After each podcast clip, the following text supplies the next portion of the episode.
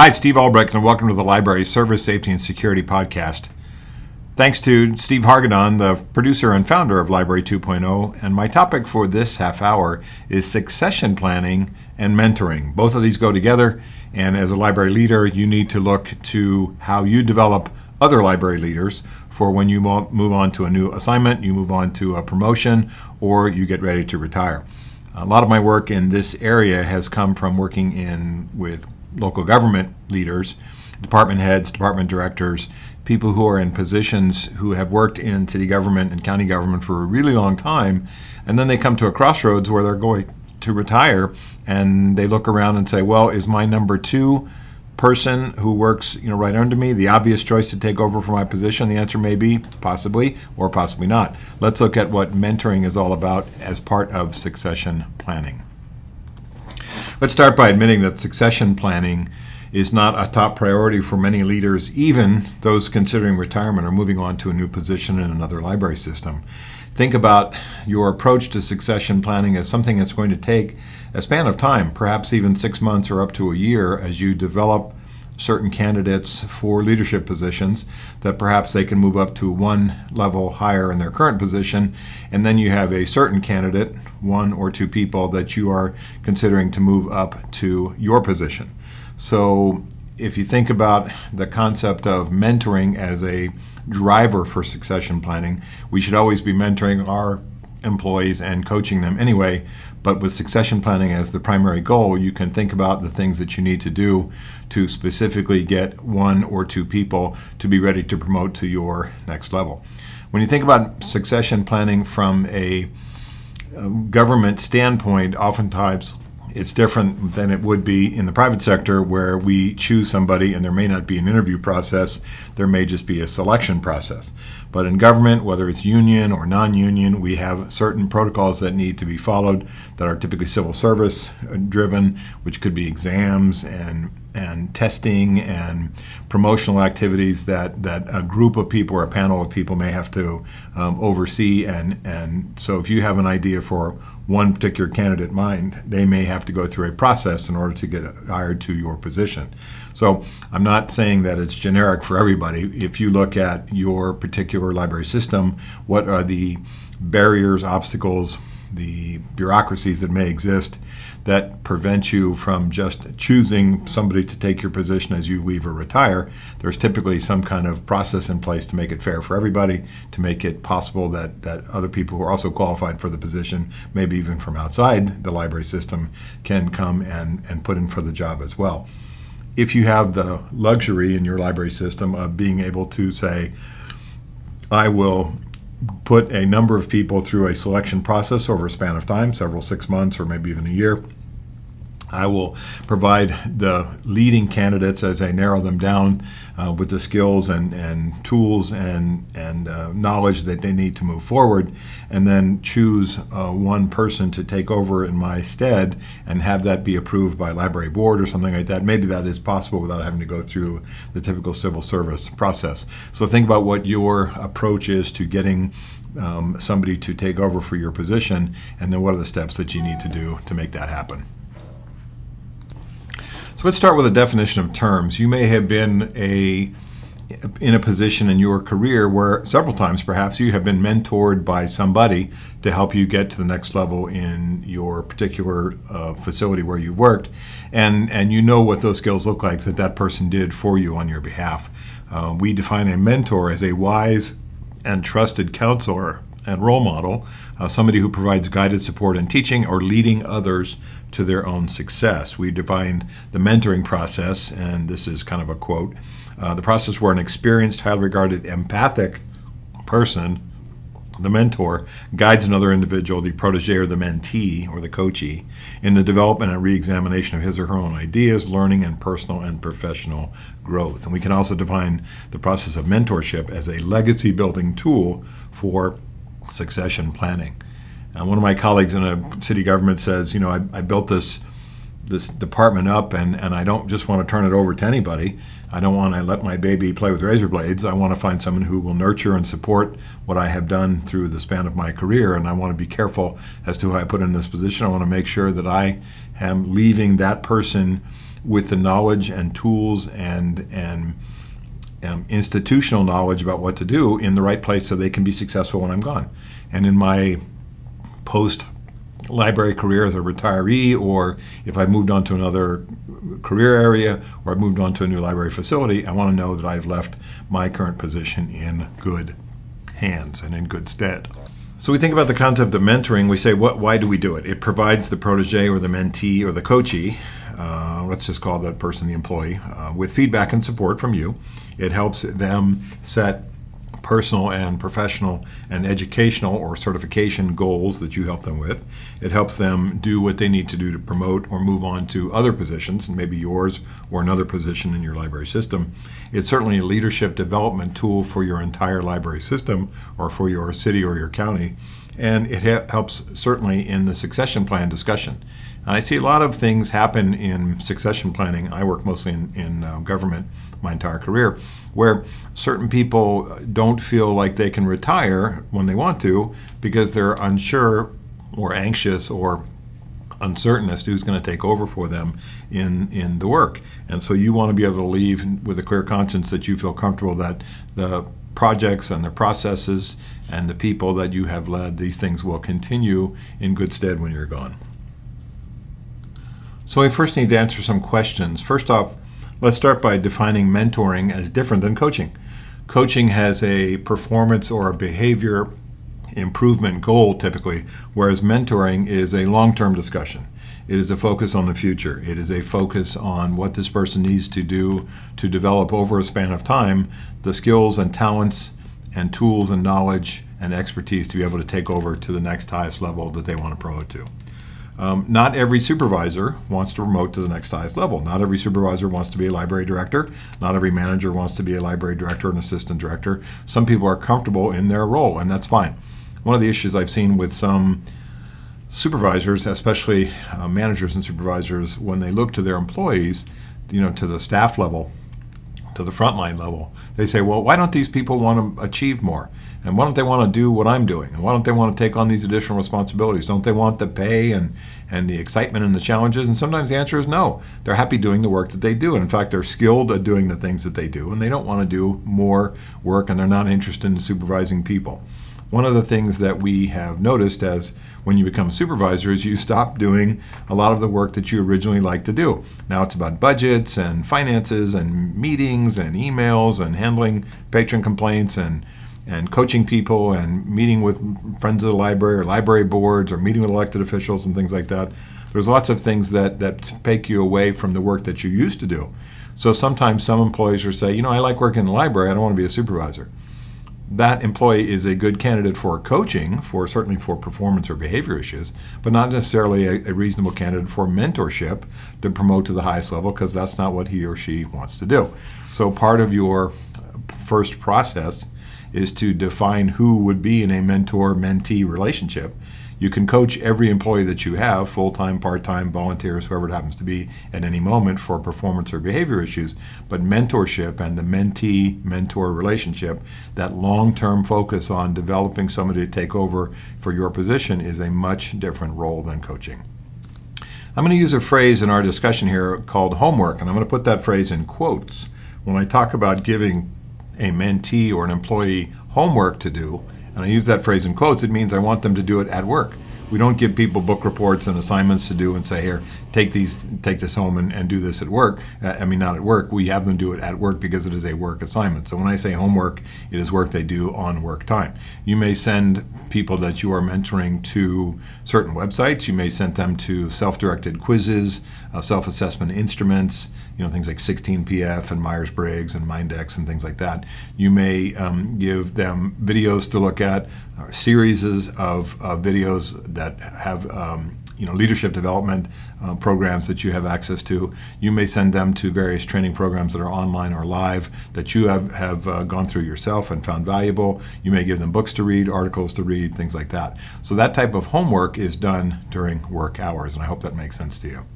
One of the challenges of the mentor role is that you can see how you enjoy learning, how you enjoy to be taught, how you enjoy to be coached in a coaching process may not be what the employee is comfortable with. They may have a much more introverted approach. They may have a more extroverted approach.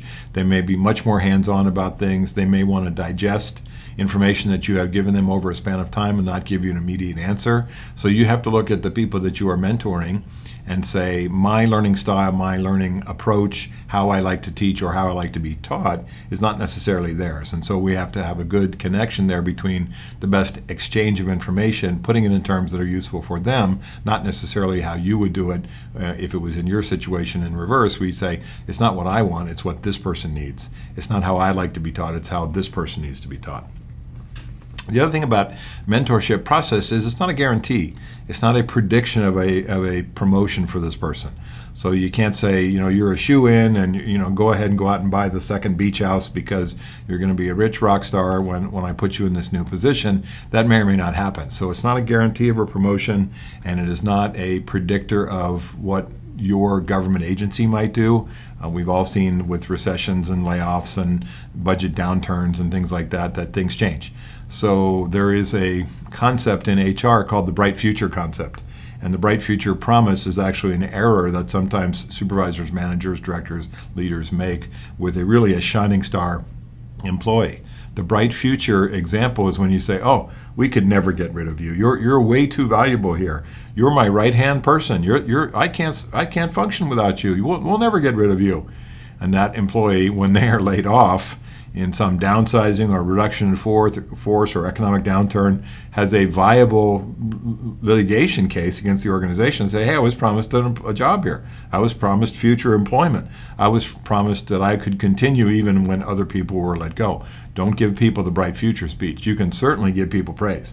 You can certainly thank them for what they're doing, but don't make promises that say, oh, we'll never get rid of you. You're way too valuable, because that stuff sometimes comes back to backfire.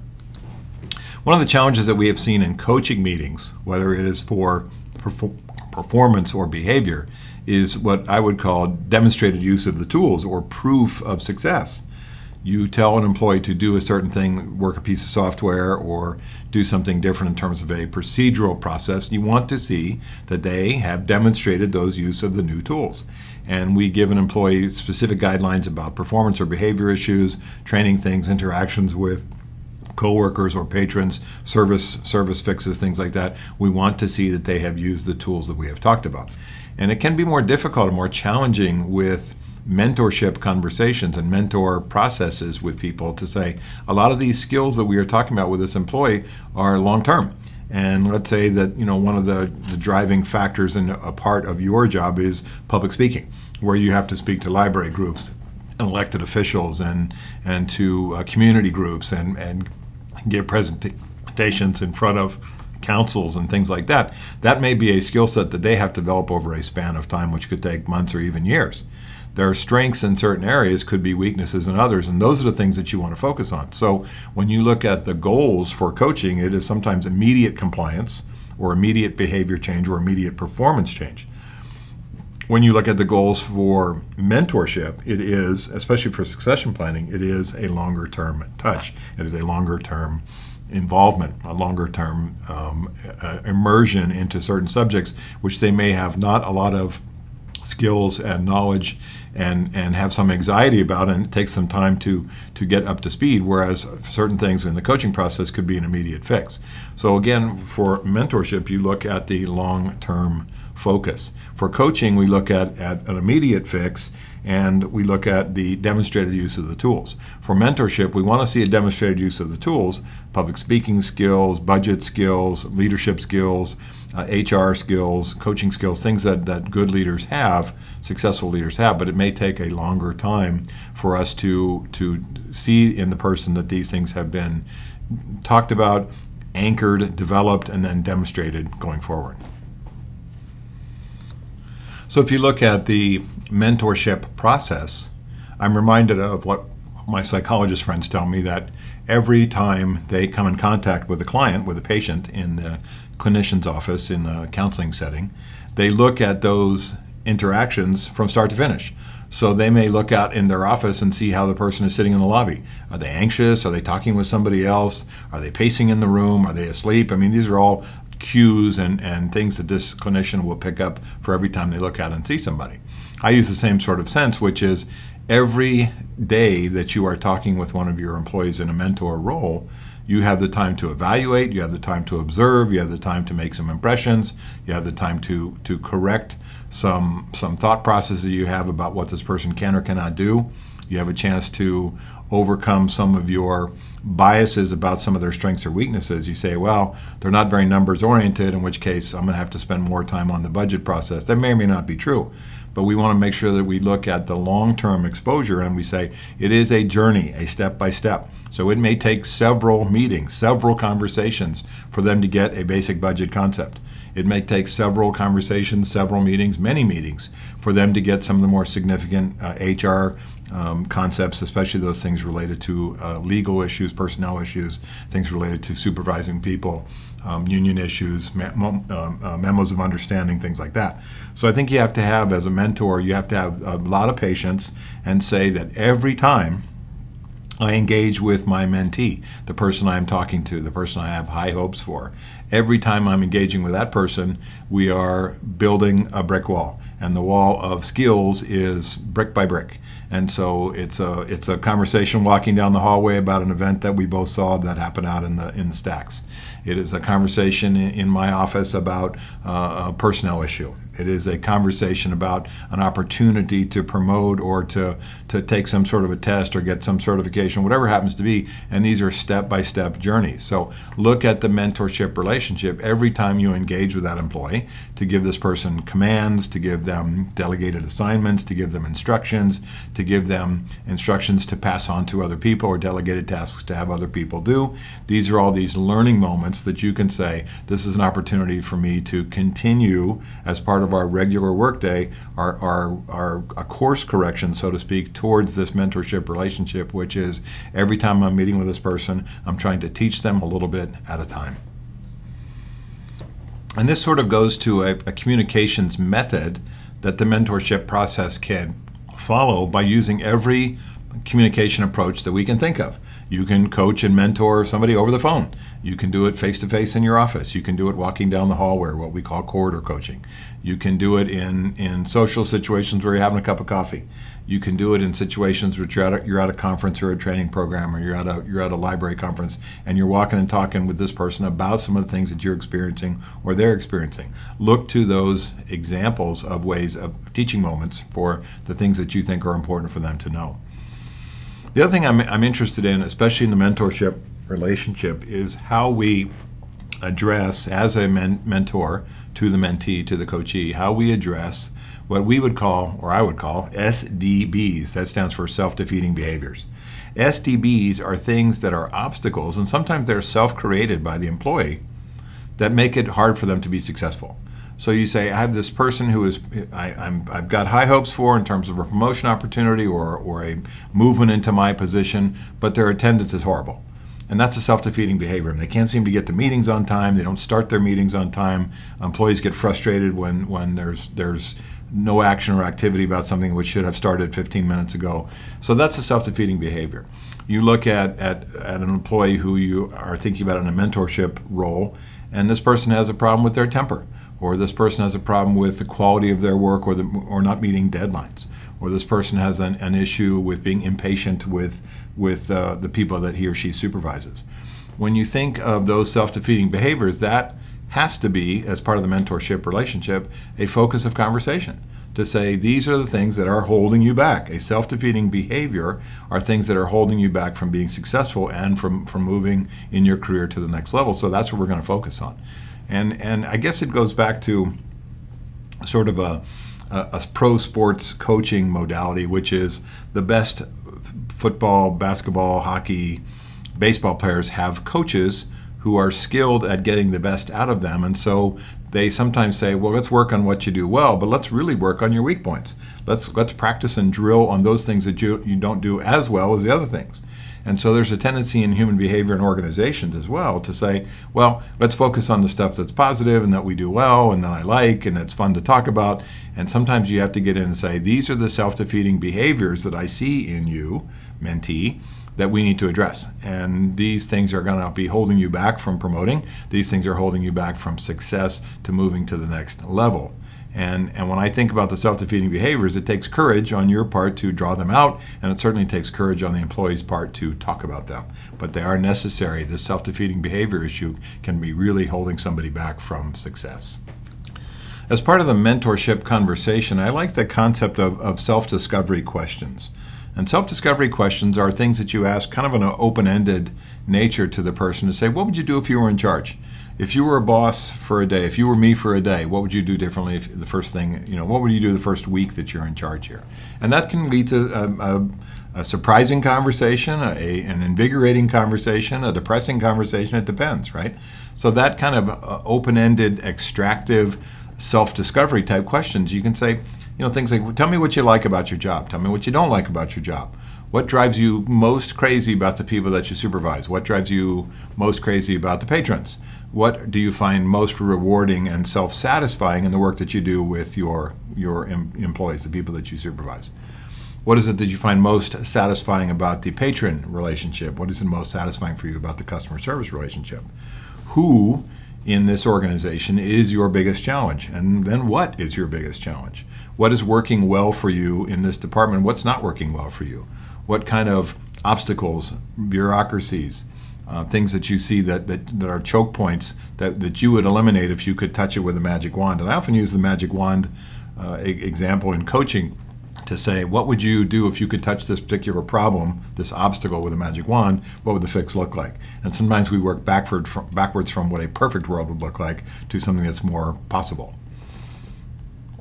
One of the things you can look at for these self-discovery questions is to look at their relationships and say, who do you have the most positive relationships with of the people that you work with as peers, peer supervisors, peer managers? Who do you have the most positive relationships with your employees? And then certainly flip that question around and say, okay, let's change the approach and say, who do you struggle with? Who do you have the most challenging relationships with amongst your peers? Who drives you crazy amongst your peers? Who is the most challenge for you as a manager or supervisor for the people that you supervise, that your subordinates? Those kinds of relationships. So when you think about those kind of self-discovery questions, it's a function of your mentorship process to get them talking about these types of global issues, global leadership issues, but also rubber meets the road, specific person, specific behavior, specific example type things. Talk about asking self-discovery questions about what tools or techniques would you use for this particular problem? What tools or techniques would you use for this long-term issue? What tools or techniques would you use to handle this type of project? How do you plan to organize the projects and the tasks that need to be done? What is the physical process for you to keep track of all the myriad things that need to be done? Which approach will you use when you handle a capital improvements issue or a high dollar equipment purchase issue or a high book collection purchase decision? What are the tools? What decision making will you do for these types of things? So again, we're looking at self-discovery questions. We're looking at the employee to kind of expose some perhaps weak points, expose some strong points, tell you their philosophy, their sort of approach to how they would do certain things, and that makes perfect sense to you, or you've got some qualms. It sounds reasonable to you, or you need to make some adjustments, and they need to see this particular project or this particular issue in a different light. So I like the example of self-discovery questions. So if you look at part of the leadership responsibilities of somebody in a new position, oftentimes their focus could be on what they do best. Maybe it's the information part of their job, it's the research part of their job, it's the book collections, it's the library managership behaviors of running the library. And then we say this person's probably, if we had to make a value judgment, their weak point would be their people skills. They may be introverted to the degree they don't enjoy talking with their employees. They have challenges with certain types of employees who can kind of run hard over them in terms of requests and demands and making life sort of difficult in terms of conflict, and so they avoid those employees and they don't have conversations about those things. So look for some weak points in their approach and say that's the stuff we want to focus on, and get them more comfortable in listening skills with employees, and get them more comfortable in handling challenging personnel issues with employees. It's easy to do things that involve the equipment and the machines and the computers and the emails and things like that. It's much tougher, as you know from your experience, in dealing with people face to face, whether it's patrons or employees, and employees who bring their challenges and their issues that cross over from home to work, and that coaching modality that a new leader has to be able to do, as well as a new leader must be able to delegate to other subordinate leaders to do things on his or her behalf. So can you create some scenarios that are involving challenging conversations with an employee or a group of employees where we really need to focus on the mentee's listening skills?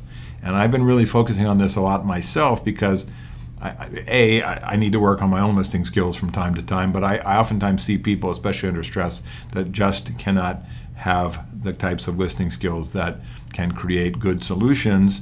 And it drives me crazy to see people waste time in conversations for things that could have been handled, but there's just not a sense of connection about what the subject was. People are distracted by their phones and screens and everything else. So I look at, especially for new leaders, the strength of being a good listener is part of the coaching process, part of the mentorship process, to say, one of my things to help you with is to develop your listening skills to the highest degree.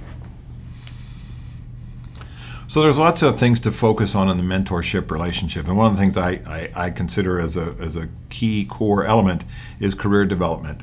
And career development puts them in the right position. And again, it could take a year, could take 6 months, could take 2 years, depending on your personal timeline as when you want to leave your job or retire or promote to something else, to get them to where they want to be. But think about the career development goalposts, the milestones for them to reach that may have been similar in your career. What kind of formal education improvements can they make? Certifications, personal and professional certifications, especially in the library world, especially related to things that are not necessarily library driven, but maybe HR driven or IT driven or finance driven, things like that. What kind of exposure can you give them to in-house training programs or outside training programs that they need to have on their personal, professional resume to promote to the next level?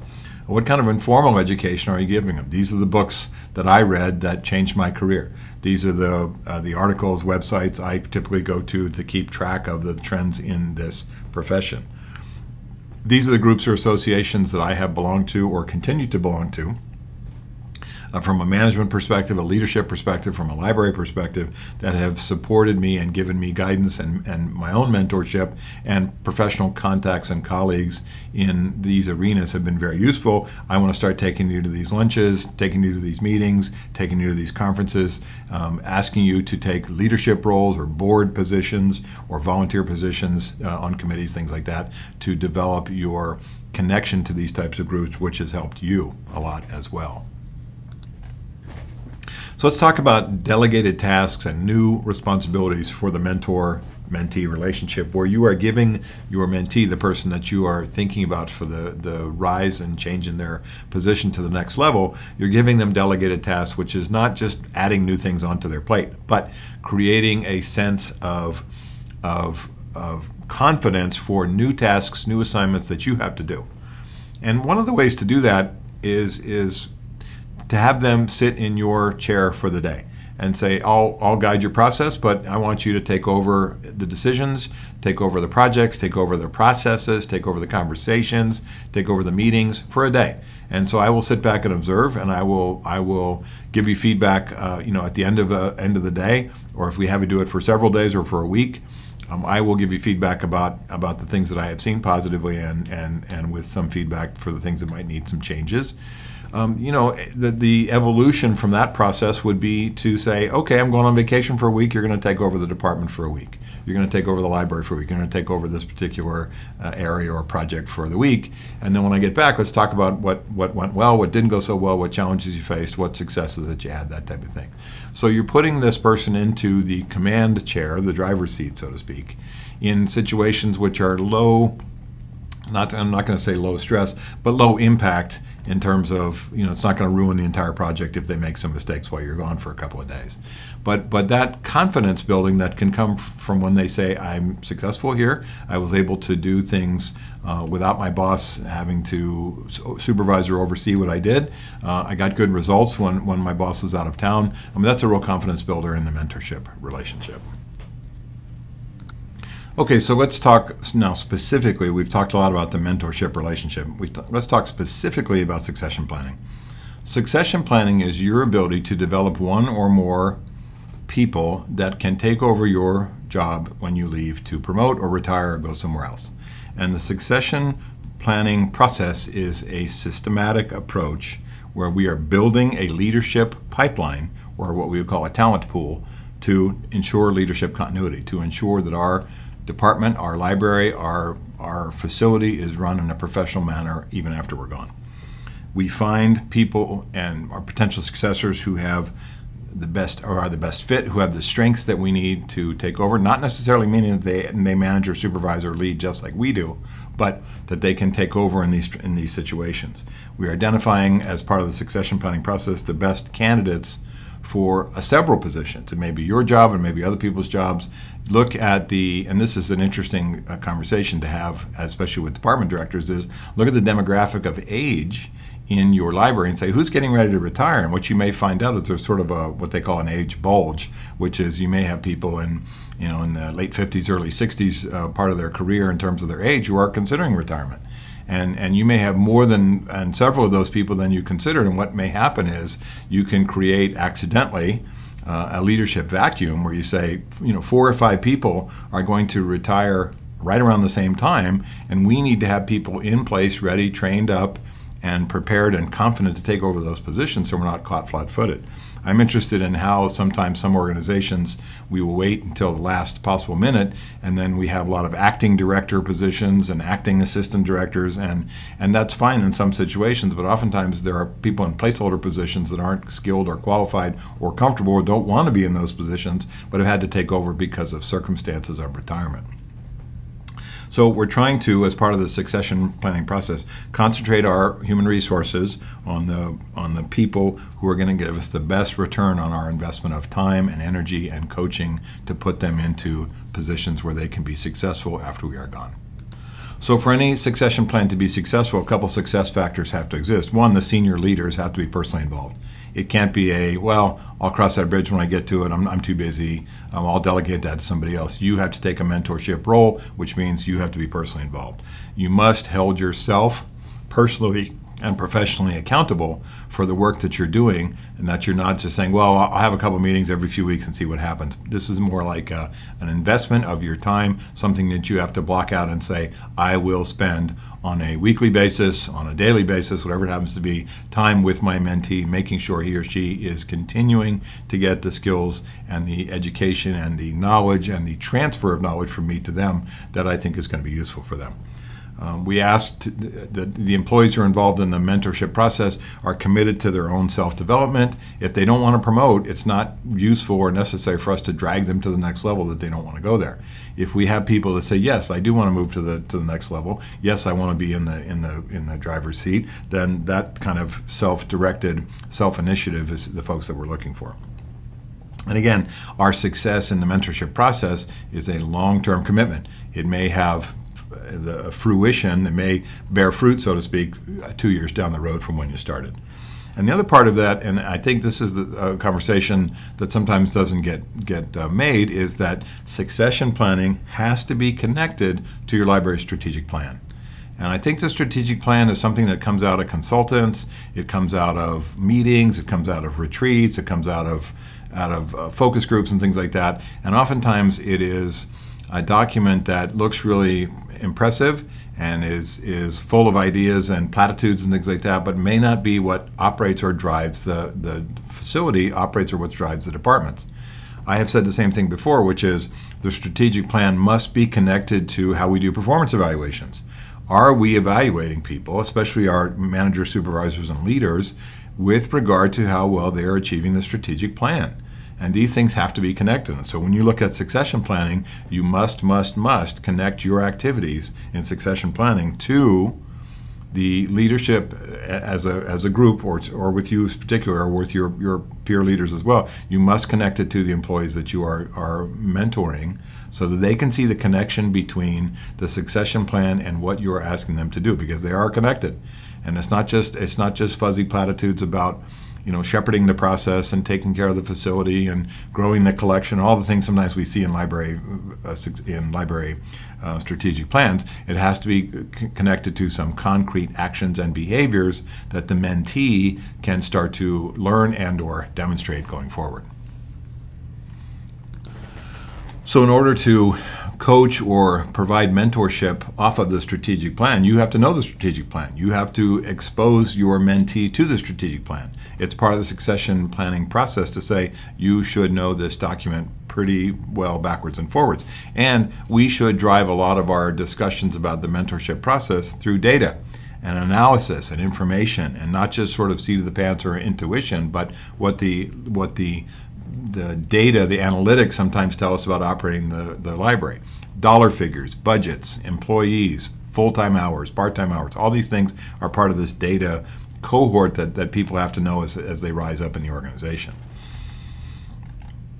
So we look at putting people into situations where they are also knowledgeable about how they can rely on other department heads. So you, as a library leader, know that you can turn to human resources. You can turn to your genealogy or collections or union reps or human resources reps. You know how to speak to elected officials and city managers and county administrative officers and city attorneys and things like that. So you are bringing the mentee with you to those meetings, as long as they're not confidential and not for their ears, but you're bringing this person along to observe the process and watch the engagement and see how you run these things.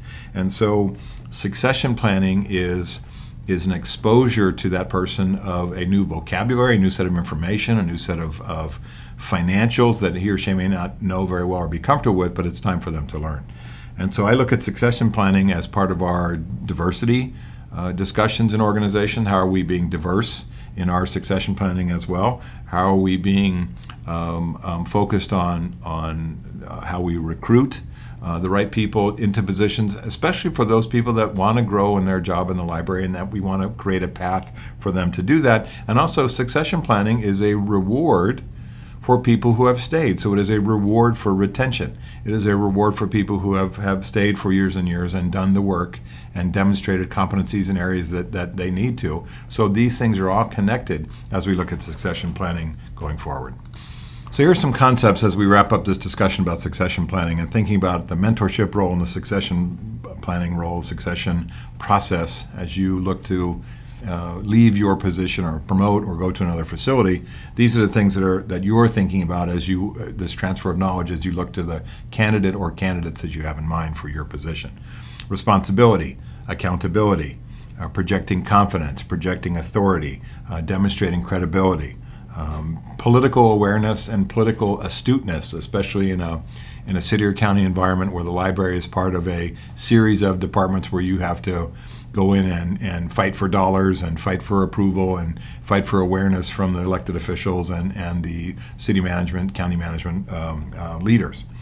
Good decision making, sound judgment, application of knowledge, application of knowledge connected to human resources issues, understanding legal matters connected to personnel, understanding the purpose and function of other departments besides your own, looking at innovation, looking at how we are more creative or need to be more creative, how we problem solve, how we analyze, how we goal set, how we strategize, how we look towards not just fulfilling short-term goals, but long-term goals, which could be a year or 2 years down the road.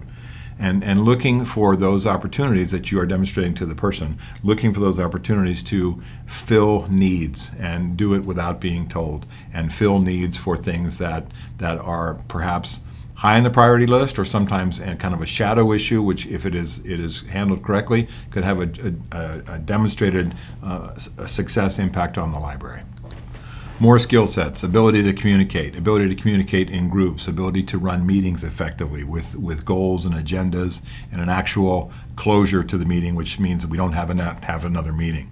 The ability to communicate thoughts and ideas and and instructions and policies, especially new policies, to a wide variety of employee audience. Making public presentations, the skill necessary to do that. Being able to have interpersonal professional relationships with subordinates and peers and other departments and other directors, supervisors, managers, and leaders, people from other libraries, elected officials, appointed officials, things like that you may have to have a political relationship with and understand how what you do fits into their goals as well. How about attitude, enthusiasm, confidence, treating people fairly, humanely, with dignity, having a sense of humor, being having a sense of humility, being a humble person, consistency of approach. The biggest thing I have seen in my leadership career is that employees, especially young employees, get nervous if you're nervous. They are fearful if you're fearful. They are afraid if you're angry, especially angry at them. So what we are always trying to demonstrate from a leadership position is, even when things are not going perfectly well, I am exhibiting a sense of calm, and I'm collected and prepared, and I provide information to people on an as-needed basis, and I don't freak out, I don't lose my temper, I don't get impatient, I don't take it out on other people, because when they see that I am feeling like there's some solutions that are imminent and possible, and that I'm going to figure out what to do, and we're going to figure out what to do, then they feel confident in me. But when we look at leaders who lose their temper or get emotional or get frustrated with people or get impatient, those are not skills that create confidence in employees. So part of your discussion in the mentorship relationship with the mentee is, if they have that issue where they wear their heart on their sleeve, or they get impatient, or they get emotional or angry, those are things that they're going to have to correct and fix, because they need to set a standard of care, especially in stressful situations, that they feel in control and that they feel confident that they know what to do, and that they can give the sense of confidence to employees so that they know that we're going to figure out what the solutions are and continue to go forward. More skills: being a team player, participating in meetings and sharing ideas effectively, being open to new ideas from other people, even if it was not invented by the person, being supportive of the unit goals, the department goals, the team goals, the individual employee goals, and how this connects to the strategic plan. Looking at the budget process and being able to plan the budget for the entire year, and having the acquired financial knowledge to be able to look at financials for the organization and interpret them and be able to speak about them with confidence. So last little piece here about succession planning: make it a priority. Make succession planning a priority, especially if you are looking at your leaving the library system within the next 2 to 3 years. Create a leadership development bullpen, a bench, a series, a collection of employees that you feel is part of your talent pool that you're going to start to develop. The more that we have of those, there's kind of a sweet spot. 25 is too many, but 2 is not enough. And so who are the 5 or 6 or 8 people that you say, these are the folks that I'm looking forward to helping support with support from my coworkers and peer leaders to help these folks develop. These are the ones that are going to take over when we are not here. So it is a valuable process. It should be a valued process. It should be a systematic process. It should be a fair process.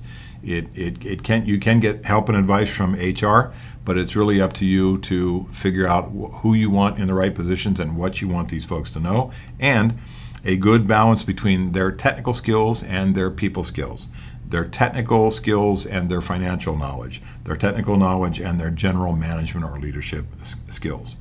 One way to do that is think about, in the mentorship process, especially if you have multiple people on your mentorship list, is moving them around and giving them exposure to different departments. Say, you're going to run this department for a while. You're going to be in charge of this project for a while. As long as it's within the course and scope of employment, it's not outside their job duties, you can put especially your rising stars into other departments temporarily so that they learn the totality of the business, and they can come back to you with additional knowledge that will be useful when they look at taking over for you. So that is my discussion for the process of succession planning as it is driven by the mentorship process. And being a mentor is a valuable, powerful thing to do. And you may have had mentors in your career that you appreciate and still appreciate today. I have.